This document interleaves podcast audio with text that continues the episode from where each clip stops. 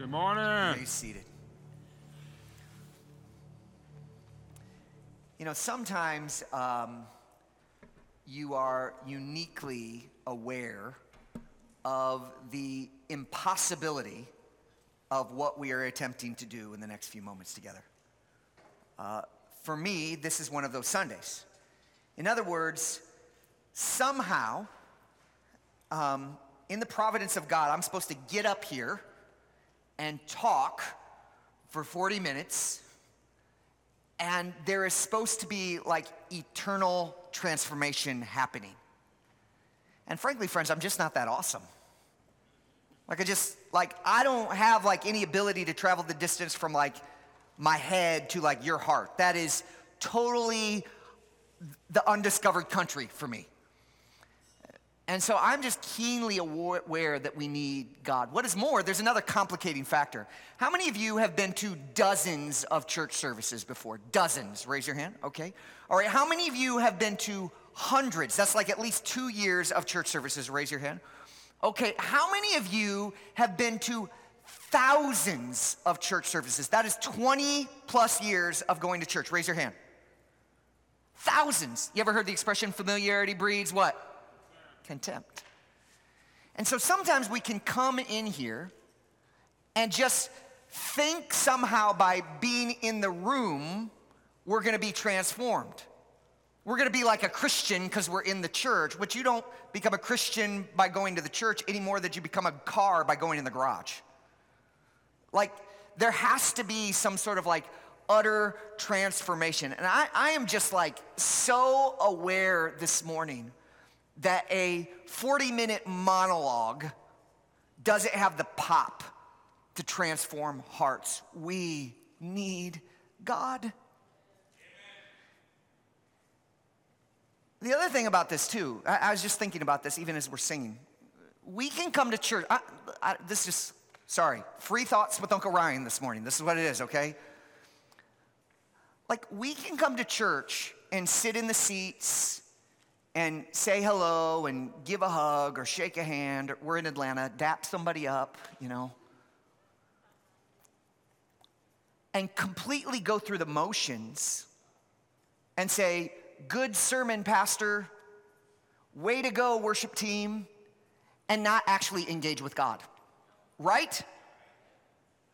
Like you can come in here, and a phrase I've been using with my kids a lot recently feels like a hundred times a day, is open heart, strong back. I stole it from Brene Brown. Any Brene Brown fans here? If not, you should be. Okay, she's awesome. Okay, so open heart, strong back. In other words, we need to come in here and say, God, you say what you need to say to me. My heart is open. And if it's ugly, if it's hard, my back is going to be strong. Because so often God starts to speak to us, and what do we do? Uh. Mm, you know, I don't like it. It's my husband's fault. It's my wife's fault. It's my boss. It's my circumstance. Uh. We look like a toddler. God speaks, and we go crumble. But what we need to do is say, God, you speak. And I'm gonna stand here and take it. I'm gonna listen to your word. I'm gonna stand up and respond to what you're saying. I'm gonna respond like a mature adult in the faith and walk out what you say to me. So I wanna invite all of us to have that posture this morning. Open heart, open your heart, and have a strong back. Don't crumble when God begins to bring conviction on you or think this applies to someone else. This isn't for me it's in extenuating circumstances. Let's be ready to receive from God and stand there and say, God, I'm okay in Christ. I can hear anything you need to say to me and be transformed rather than constantly pointing the fingers at other places. Let's engage with God in these next few moments. I don't want, listen, this, I, this is just what's on my heart today. Like, I don't want to go through the next 10 or 20 years of just doing church. I don't want to do that. I don't want people to come into Gospel Hope Church and just kind of walk in and say, Were we on key? Did Ryan or Rod tell a funny story? Who cares? I want to say, did we engage with the living God? Did people come in and be transformed because they experienced the presence of God through his people, through his word, through the Spirit? And you know what that means, church? It can't be a monologue. Now, I'm going to get up here and preach. I think that's a God ordained method. But I need you to lean in. This is participatory. Now, you may not be an amener, but maybe you should be. Amen. That's right, Nicole. Amen. Lord is on your side. That's copycat, Daniel. I'm telling you, she already said that. She already said that. such a yes man. I'm telling you, I'm just kidding. I don't know if that's you, but I do want us to all have the posture of our heart saying, Lord, what do you have for me today? I'm here. I'm here for it. I'm leaning in to hear your word. All right, can we do that together this morning? Title of the message today is Forgetful. Let's pray. Father, thank you for your word. Thank you for your people. Thank you for your spirit. Hide me behind the cross. Meet with us today. Use the foolishness of preaching in profound ways in our hearts today. God, I need to hear from you. Your people need to hear from you. In Jesus' name I pray. Amen. One of my favorite movies as a kid was Hook. Anybody see this movie, Hook? Oh, yeah. The, if you didn't see it, here's the plot of the movie Peter Pan grew up. He becomes an adult, and instead of being the swashbuckling hero, he turns into the mild mannered Peter Banning attorney at law. And this guy, he's not even like practicing like the cool law. He's like, you know, vanilla as they come. This is Peter Banning. Well, what happens in the story is um, Peter has forgotten who he was in one sense. And the whole plot line in the movie is trying to get Peter Banning to remember that he is Peter Pan. Well, why do I bring that up? Well, I bring it up here because in the book of Galatians and in this passage, it seems that Paul is concerned that the Galatian believers have forgotten who they are.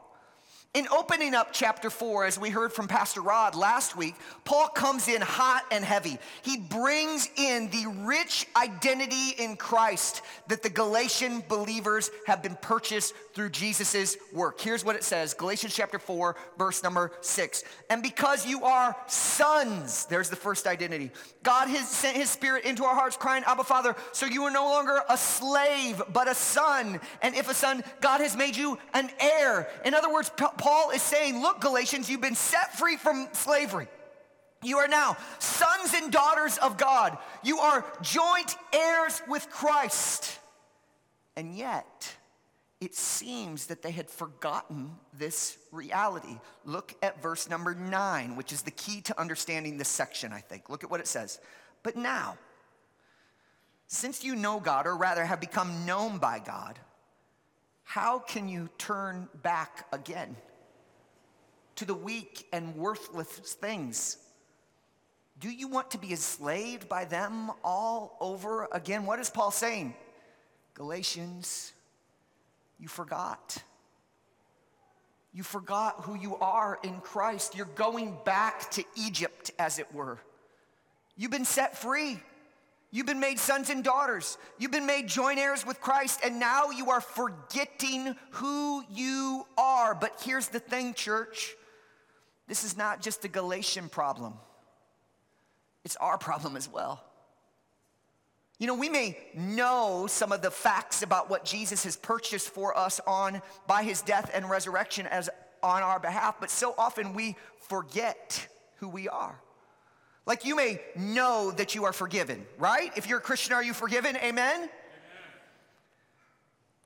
And yet there's that one sin. You know, that one really shameful one.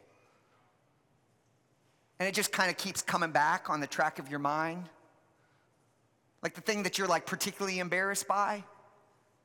Maybe it's, mm, you know, once a week. Maybe it's once a day.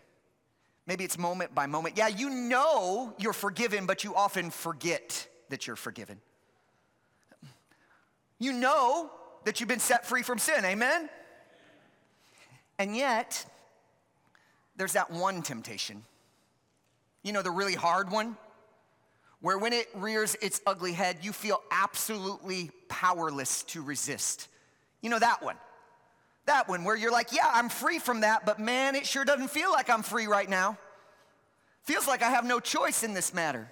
Maybe it's a short temper. Maybe it's a lustful glance. Maybe I don't know what the problem is, but maybe there's this area of temptation where you know you're free, but sometimes you forget you're free. Maybe you know that you've been made a joint heir with Christ. Amen? Amen? And you have hope in heaven. And your inheritance is not in this world, but man, the world's got some shiny stuff, doesn't it? It's tempting to put your roots down here. It's tempting to be caught up by the latest and the greatest, the newest, the quickest, the coolest, the most recent. New and improved, after all, those words go together, don't they? Man, yeah, you know that you're a joint heir with Christ and everything that God has is ultimately yours, but it's hard not to live for this world. Sometimes you forget who you are, right? It is so easy for us to be forgetful people, to forget the blood bought identity that was purchased for us by the Son. Here's the reality we all struggle with spiritual amnesia. We all got a little amnesiac in us, do we not? We forget that we are children of the Most High God. We forget we are justified and counted righteous in Christ. We forget that we are joint heirs with the very Son of God and we can no more, no more be disinherited than He can. We forget all of that rich, rich promises. We are forgetful people, and that, friends, is very dangerous. Why? Because who you are drives what you do. Who you are drives what you do. Say, what do you mean by Ryan? That Ryan? Well, suppose I was, you know, on my way over here to get a donut. I can't because they're all gone. I saw y'all ate them all. They're gone. Okay, I'm offended. Um, and on my way, I tripped and fell, and whacked my head on the pew, and developed me one of those TV cases of amnesia. You know, the ones where you forget everything. And I forget that I am the husband of Trisha. And I forget that I am the father of, you know, 10,000. Eight, all right? And I forget that I am the pastor. I forget that I'm a son. I forget that I'm a brother. I forget all about who I am. Let me ask you a question. Would that determine, would that change the course of my actions over the next few days? If you forget your identity, it automatically drives your activity. And friends, if you forget who you are in Christ, you will do the wrong things. You will live the wrong way. We must remember who we are in Christ. And that's really my point this morning. Simply this we must not forget our identity in Christ. Why? Because our identity in Christ, listen to these prepositions very carefully, our identity in Christ drives our activity for Christ. You can't get that backwards. Who you are in Christ drives what you do for Christ. Some of you are living in the for category way too much. You're all about do, do, do, and you're forgetting to be, be, be. If you get the be right, you will get the do right if you embrace your identity as a child of God, it will reorientate the direction of your days and nights, the trajectory of your thoughts. We've got to get who we are in Christ. Don't get this order twisted. So that raises the question then if we can't forget who we are in Christ, how do we know when we are? That's the problem with amnesia you don't know when you have it. You forget. And unlike the TV version of amnesia, where you know the guy wakes up and he can't remember anything, spiritual amnesia is much more of a slow drift. Doesn't happen all at once. It's a slowly drift. It, it, it's that temptation in your life that, that you know you're redeemed from, and then you give in once, And the next time it gets a little easier. And the next time it gets a little easier. And the next time it gets a little easier. And then you're completely enslaved by it. It's a slow drift into spiritual amnesia. It's that distance from God, who is your father. It's a little bit distant one week, a little bit more distant another week, a little bit more distant, and then you, you wake up and you're like, where am I? Do I even know the Lord? Spiritual amnesia is a slow drift of forgetting who we are, which drives, which drives our activity away from the Lord. So I wanted this morning give you three symptoms of spiritual amnesia. And Lord willing, we're gonna hear from the great physician who will heal us and treat us of our spiritual forgetfulness. So, number one, first symptom of spiritual amnesia is simply this it is a lessened confidence in Christ's work. You know that you are drifting towards spiritual amnesia when your confidence in the work of Jesus diminishes. As has been the case throughout the book of Galatians, Paul continues to warn the believers against putting their confidence in anything but the work of Christ. He rings that bell again loud and clear here in Galatians chapter 4, verse number 9 and following. Look there carefully. But now, since you have known God, or rather have become known by God, how can you, there it is, turn back to weak and worthless elements? Do you want to be enslaved by them all over again? You are observing special days and months and seasons and years. In other words, the Galatians were seeking to contribute to their justification by observing the Jewish laws and customs. Remember, this has been the theme throughout the book. So they are trying to contribute to their standing with God by doing all the really good Jewish things. The Galatians were essentially saying this listen, God accepts me because I. That's essentially what they were saying. God loves me, God accepts me because I. But that is not the gospel. The gospel says God accepts me because Christ. There is a world of difference between those two statements. Legalism says, God accepts me because I, the gospel says, God accepts me because Christ. Anytime we smuggle something into God's acceptance of us, we are in the grip of spiritual amnesia. Here's what I mean. I want to say this kindly. This is, this is the part where you need to like have an open heart and a strong back right now. If you are subtly saying, now nobody's out here saying like I don't need the gospel. That's not what the Galatians were saying either. They were saying I need Jesus and. And I would venture to say that many of us struggle with that in some, some way, shape, or form. We say, yes, it's Jesus, but I also need to in order for God to really like, not just love me, but like me, I need to contribute a little bit. If that is you in any way, shape, or form, let me say this very kindly you are underestimating your own sinfulness. Here's the thing you're worse than you think. We don't just do bad things, we do. We're bad people.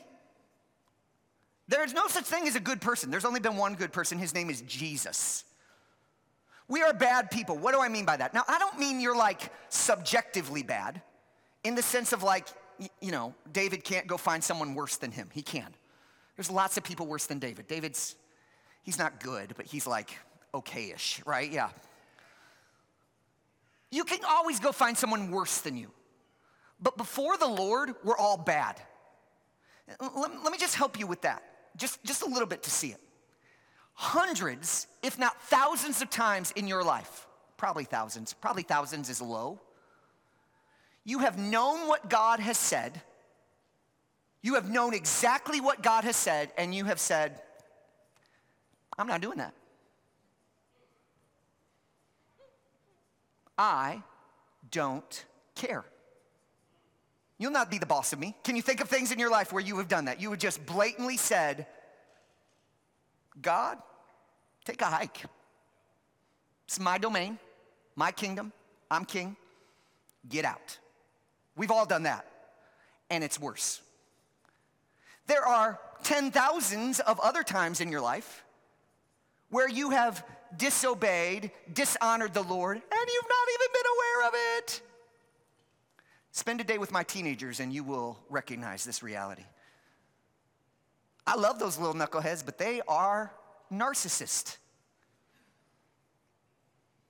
And all of us have been there, right? Some of you adults are still there, by the way. Oy vey, yeah, that's right. Participate, Nicole, that's good, yeah. What do I mean by that? Well, we're so self focused, we don't even know when we sin. We're just focused on what we do. And then here's one more category. Not only, not only do we willfully defy God, not only do we defy God in ways that we don't know, we also defy God by things we don't do. God ever called you to something and you're like, man, that's just not important to me? We bad. And when you come to God and say, let me contribute a little bit, you're underestimating how bad you need Him. You're not like a good person, you just need a little help. You're like desperately wicked. That's what the Bible says, by the way. The heart is desperately wicked. Who can know it? We devalue our own, we undervalue our own sinfulness when we try to contribute to our justification. Second thing, and this is worse maybe, when we try to smuggle a little something into the work of Jesus, we devalue the work of Christ itself. Christ alone justifies. And listen, church, he don't need our help. His work is sufficient. He doesn't need you to contribute. And it is insulting to him when you try to bring something to the table. Suppose Elon Musk showed up after church and he walks up to you and says, You know what? I'm gonna pay your mortgage off. I'm gonna pay off your student loan. Some of your student loan is more than your mortgage. I don't know. I'm gonna pay off your student loan and your mortgage. I'm gonna pay off all your debt. How much is it? And you say, Elon, Elon, Elon, I appreciate you, brother. Let me help you out with that a little bit. You reach into your pocket, you pull out two balls of lint and a dollar bill. Let me help out. You know what that is? Insulting. Because Elon is saying, I got enough. I got enough to cover your debt. I don't need you to contribute to it. And friends, Christ's work is enough for you. We cannot bring anything to the table. We cannot smuggle in any righteousness of our own or we devalue the work of Christ. Here's the blessed realities, maybe the best news in Scripture. You are more sinful than you realized and more loved than you could imagine. Both of those realities are true. You are worse than you thought and better than you can imagine at the same time. If you are tempted to make yourself acceptable to God, then you are forgetting that those who trust in Christ have been given the blessing of being a child of God. You are forgetting who you are. Listen,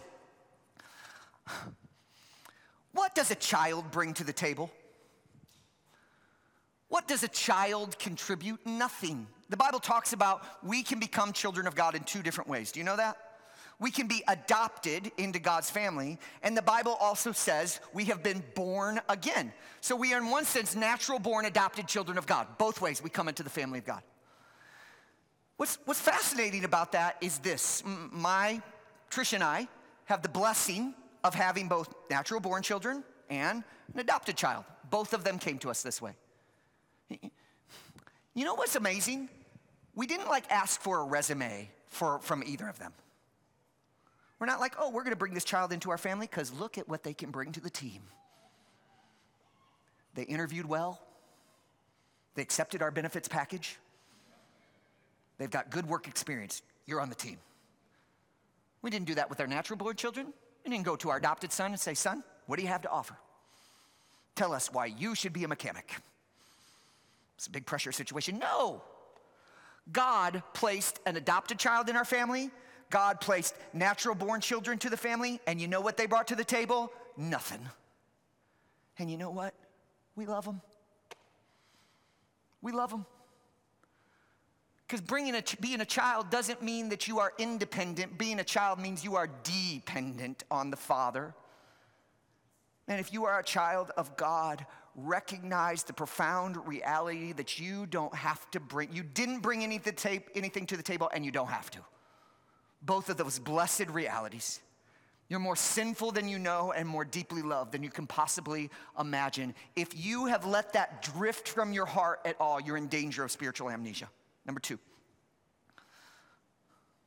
Oh, wait, one more statement. This is, I better say it because it's one of these. Okay, so here's what that means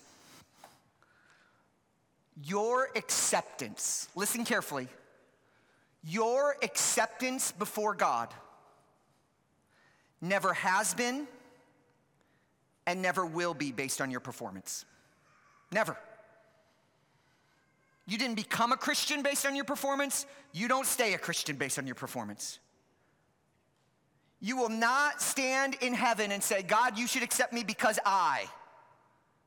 You will stand in heaven and say, God, you should accept me because Christ. Your acceptance before God is based slow, solely on the performance of another, Jesus Christ the righteous. Number two. Another symptom of spiritual amnesia is that you drift from the truth. This was clearly happening in Galatia. While Paul had been away, would be teachers in Galatia began propagating false doctrine. Galatians chapter 4, verse number 17, look at it. They, these are the false teachers, court you eagerly, but not for good. They want to exclude you from me so that you would pursue them. So, in other words, these false teachers are trying to woo the Galatians away from Paul. Why? Look at the next verse. Have I become your enemy because I told you the what? Truth. You see, a symptom of spiritual amnesia is that we start listening to the wrong voices. This was true in Galatia and it remains true today.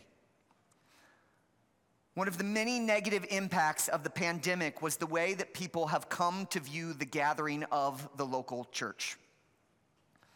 Because we were unable to gather together for a season, people started to view the gathering of God's people as optional for their spiritual life.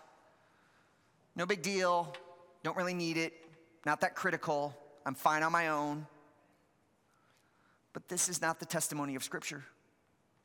Hebrews chapter 10 says it this way And let us consider one another in order to provoke I'm sorry, let us consider one another in order to provoke to love and good works. Notice verse 25. Not neglecting to gather together. Next phrase, as some are in the habit of doing. Whoa! When was this written? The author of Hebrews is saying there will be a temptation, even among even among those who claim to follow the Lord, to neglect to gather with God's people. What we're doing, this is weird, guys. This is really weird. Like, who else does this type of thing? Like, you come together once a week with a whole bunch of people that are like strangers in one sense, that you wouldn't know apart from this maybe, and listen to a guy like stand up and talk for a while. Weird. And he's not even that funny. See? Why? Why did God build into the rhythm of the life of his people regularly gathering together. Why did he do that? Because he knows that we all drift towards forgetfulness. In one sense, what we are doing right now, right now, in these moments, it is a call back to reality. It's a reality check. You know why? Because all of us drift towards Neverland throughout the week. All of you, myself included. I need to be here.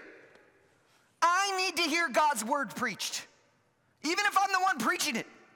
I need to, to sing the songs of Zion. I need to pray with God's people. I need to be reminded of who I am because I drift. You drift. Our default setting is drift. God calls us to gather together not because He wants to eat a bunch of our time, because He wants to remind us of who we are. This is a wake up call. Remember, you're Peter Pan. You're not Peter Banning, attorney at law. You were made for more than this world. In the, this is a supernatural gathering. The reality is, sheep need to hear the voice of their shepherd. That's our nature.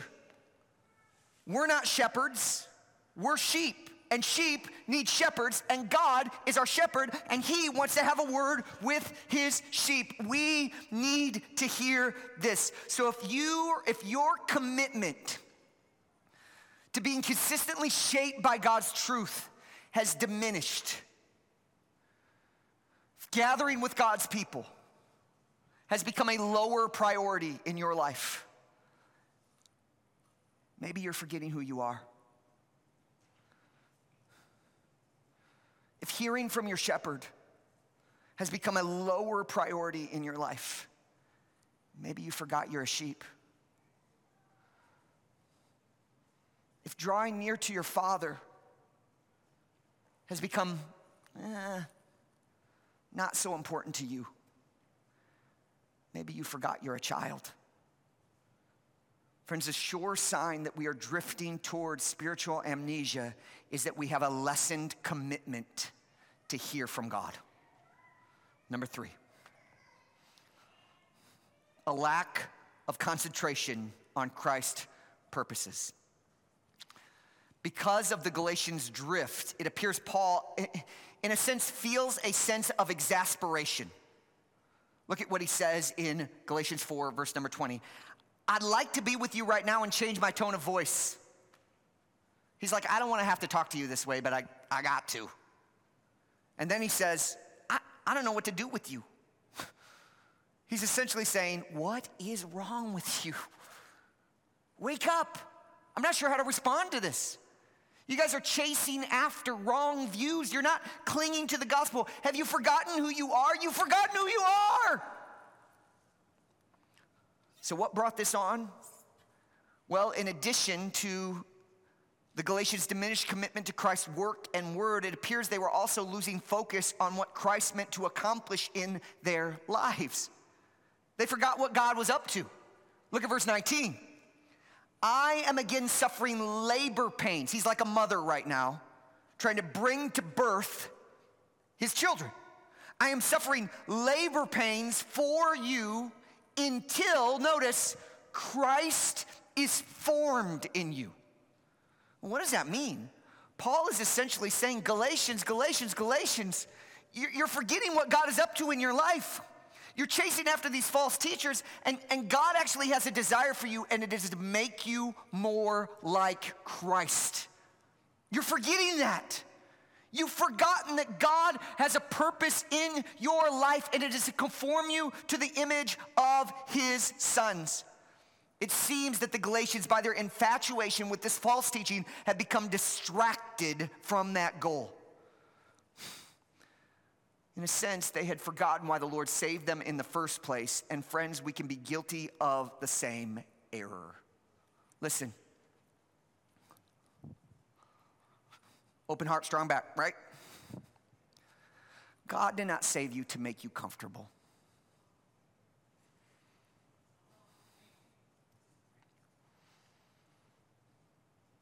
If you're pretty comfortable right now, maybe you're not following the shepherd. No pain, what? No gain. We know that on every other venue of life. I'm learning Spanish right now. I have a conversation with Joaquin about every day. And you know what it is? Embarrassing. I talk like less than a toddler. But the only way I get better at it is what? Stumble, bumble, fail, keep working, keep stumbling, keep bumbling, keep failing, no pain, no gain. Why do we think that's different in our spirituality? Guys, I, I don't want to be unkind. Some of us just don't work at it. Christ didn't save you to make you comfortable, He, made, he, he saved you to make you more like Him. Look, here's another one. Christ didn't save you to make your life easy. Lord's not a genie in the bottle. He's your master. He's your king. He's your sanctifier. He is busy trying to make Christ formed in you. And what does that mean? I mean, the Bible uses languages like this let a man deny himself. Let us take up our cross and die daily. Discipline yourself for the purpose of godliness. That doesn't sound easy. That sounds what? Hard. Some of us aren't very good Christians because we're not very disciplined Christians. We say this is the most important thing in the world to us, and yet all that shows up is an hour on Sundays. Christ didn't save us to make us easy. Christ also didn't save us to make you feel good about yourself. Look, our world right now defines love as affirmation. What does that mean? Love means I just say good things about you. And certainly, does our Lord say good things about us? Yes or no? Amen. Through Christ, there is so much good, there's so much beauty in every follower of God. But love and affirmation are not exactly the same thing. Love means seeking another's highest good. And sometimes I love my children by not affirming them. That is, hey, don't go that way. That's not a good choice. I love you enough to say, stop that.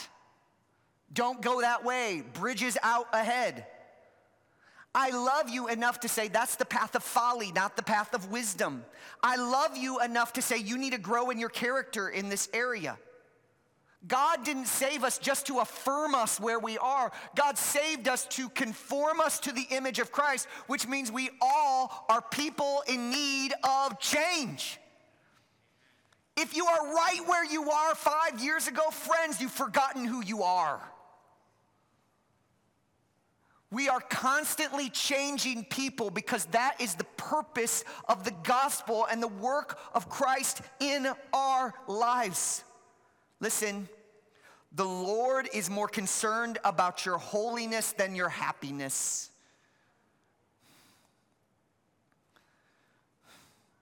And it's all too easy for us to lose sight of that. When life gets challenging, which it often does, right? Y'all got challenges in your life right now? Our instinct is to just run, like escape the discomfort as quickly as possible. But I think that's a bit of amnesia. Because if we see that God is in charge and He has a wise design and He sometimes brings adversity into our lives to conform us to the image of His Son, if that's what He's up to, it means that our burden should not be to just get out of the suffering. Sometimes in our desire to avoid our suffering, we waste our suffering, right? Don't waste your suffering. Don't waste your discomfort. Don't just run out of it and miss what God is trying to do in the midst of it. Listen, we need to understand that in your suffering, God is not doing something to you, He is doing something in you. God loves you enough to change you. Aren't you thankful? I don't even like Ryan 10 years ago. I'm so grateful that the Spirit has been like, man, you a mess. I'm gonna stay with this. It's gonna be a lifelong project. Brothers and sisters, if we just run from hardness, if we love comfort so much that we can't bear up under what God is doing in our heart, we've forgotten who we are. We are children of the King who loves us.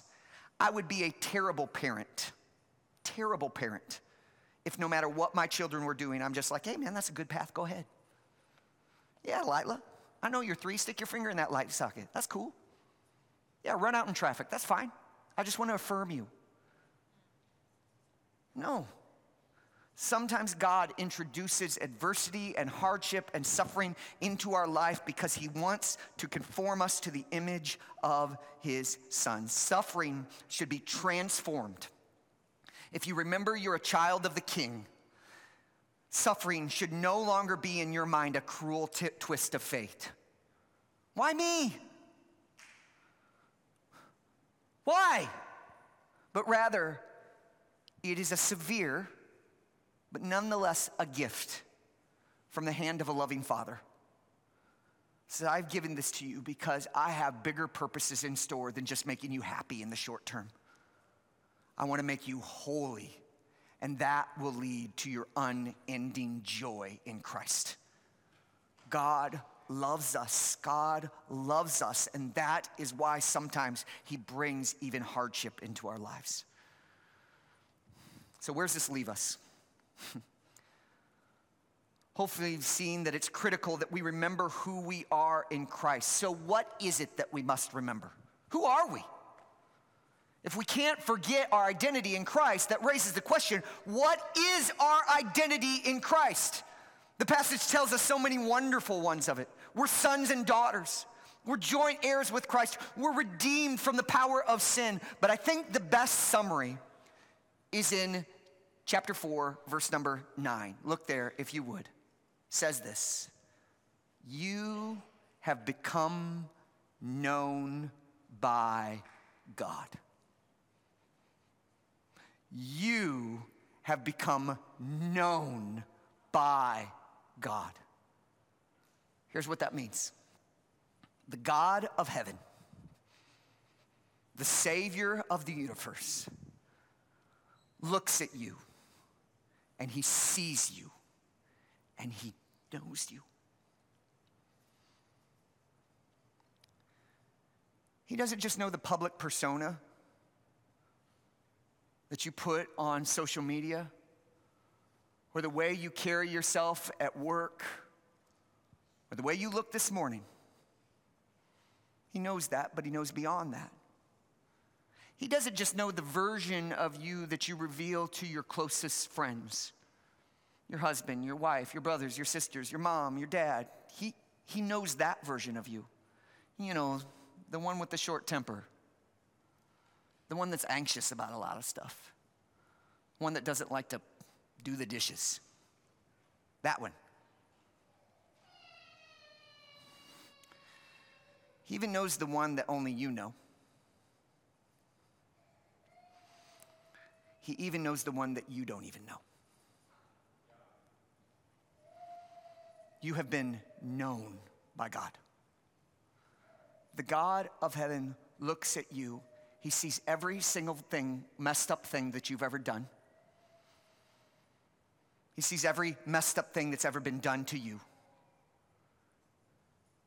And he says, Your name, I know you. But the biblical word know doesn't just mean like he knows about you. The biblical word know has this idea of like he knows you and accepts you. Dare I even say he knows you and wants you? Because of the work of Christ.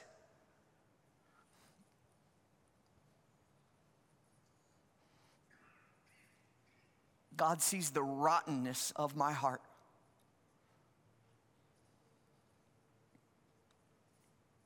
And he says, I know you. I see you. You're mine. That is who you are. That is who you are. You are more sinful than you could imagine, more, more sinful than you know, and more love than you can imagine. That is the beautiful reality of the gospel. God sees you to your depths and He wants you. You are known fully and you are loved deeply. So, how do we forget? How, how do we keep from forgetting that? Friends, it's a fight. It's a fight to keep from drifting towards amnesia. Remember, I told you our default is drift. So, how do we fight to keep remembering that we are known and loved by God and living out of that reality? Well, I want to encourage us to do something right now, and it's going to take effort. I, I, was reading in the scripture and it's talking about the work of prayer. Prayer is a work, by the way. And, and, um, and Jesus says something like this like, um, he told this parable, so you pray and don't give up. Which implies what? When you pray, you're tempted to what? Give up.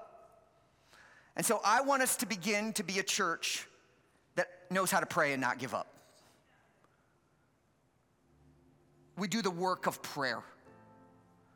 Sometimes, listen, sometimes all we do, we think of prayer in church as like when the band comes and gets off the stage. Prayer's like moments of transition. I'm not against that per se. But remember, I said this is like, I don't, this can't be a monologue. Like, we gotta work at this together. Like, you gotta pray. You gotta like come and be ready to engage with the living God. So I'm gonna invite us to do that right now, and we're gonna take a few minutes and we're gonna fight to believe that we are who God says we are. Can we do that? I can't do it for you. We got to do this together. Martyn Lloyd-Jones, one of my favorite historical preachers, said this Do you know that most of your unhappiness in life is due to the fact that you are listening to yourself instead of talking to yourself? Do you listen to yourself a lot? Rather than taking yourself aside and beginning to talk to yourself about the truth of God's word. David knew that secret. Psalm chapter 42, verse number 5. Look at what it says. Why, my soul, are you so dejected? Why are you in such turmoil in me?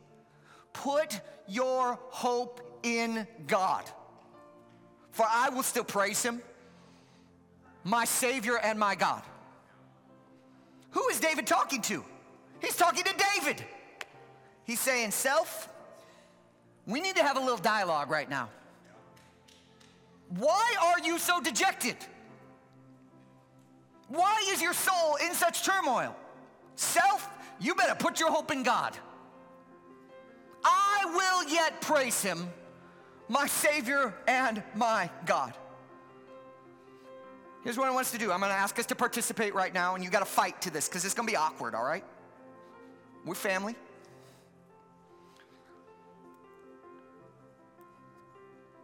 How many of you would say, man, there are some things in my life right now, and because of them, I'm tempted to be dejected and I'm tempted to be in turmoil? That describes me right now. Okay, I'm gonna ask you in just a moment. I'm gonna ask you to stand on your feet, and I'm gonna ask people to pray for you. So that's what's gonna happen. I'm not trying to sneak up on you. But if you say, there is something in my life that is tempting me to be dejected and be in turmoil, and I need to run to God right now. I need, I need the help of the people of God right now. I want to ask you to just stand on your feet right now. Go, stand up, stand up. I'm tempted to be dejected. There you go, stand up, stand up. I'm tempted to be dejected. I'm tempted to be in turmoil. It's good. Amen. Good, no, no shame in it. All right, now, church, go find some of those folks, put your hand on their shoulder, and just start to pray over them. Lord, help them not to be dejected, help them not to be in turmoil. You don't know the burden, but God does. So would you pray over them right now? Go do that right now. Do that. Pray over these folks. One, do the work of praying. Pray and don't give up. Say a quick word of prayer over people.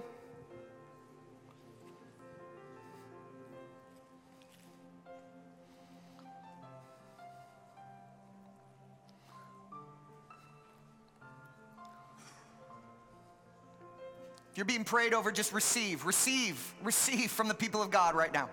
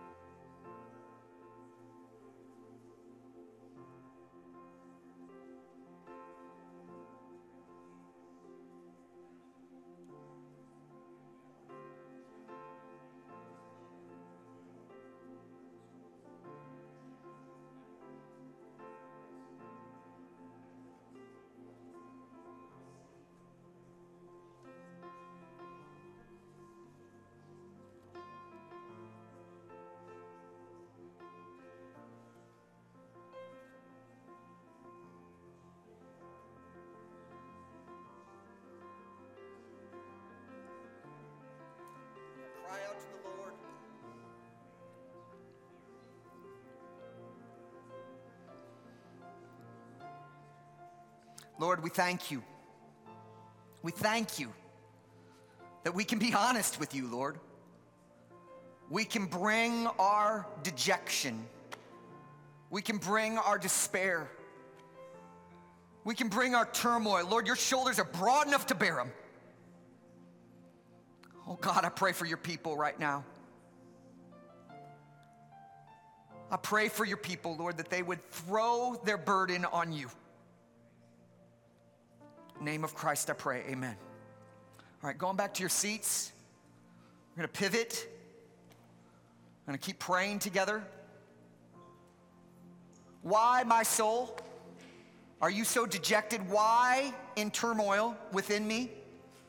Put your hope in God. For I will yet praise you, my Savior and my God. How did David begin to work himself out of this? He began to remind himself of who his God is. He is my Savior, He is my God. So here's what I want to do right now, all over the room. All of the room, we're gonna pray. You're gonna pray out loud, just one right after another, kind of popcorn. I'm gonna start by praying the character of God. And I want you to stand on your feet or pray nice and loud right where you're at so everybody in the room can hear you. God, I thank you that you are fill in the blank, okay? Well, just one right after another, reminding ourselves of who our God is. You get it? So I'll start us and then one right after another. It's gonna be weird if you don't participate, all right? I'm just gonna stand up here and be quiet. So let's not do that. Father, your Father. Lord, I thank you that because of Christ, we are joint heirs. And you cannot disown us. We thank you, God. We worship you right now. God is faithful, amen. Go ahead, and if you hear something that you resonate with, say amen.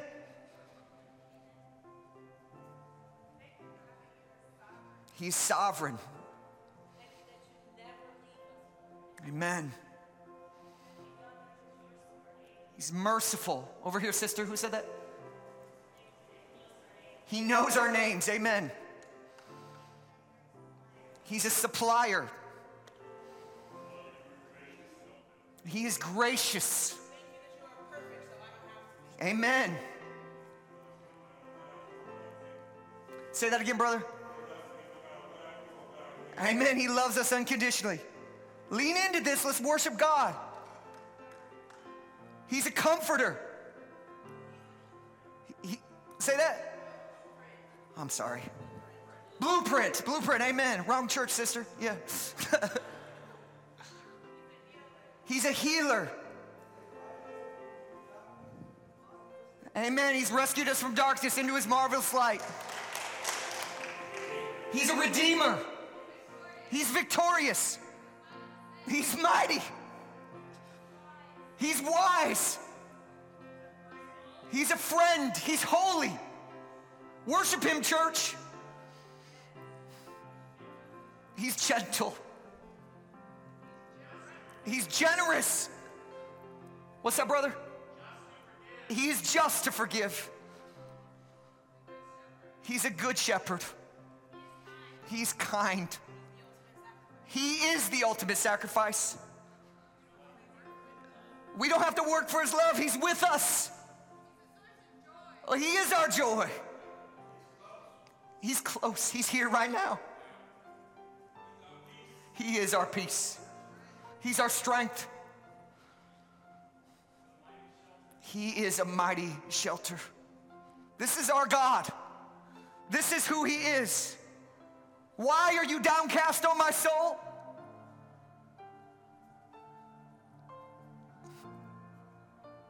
Why is there turmoil within you?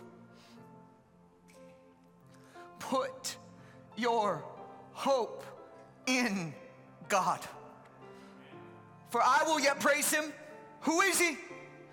He is my Savior.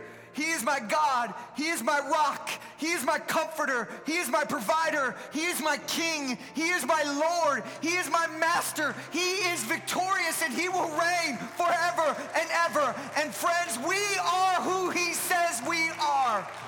Stand on your feet and let us put our hope in God together. Come on.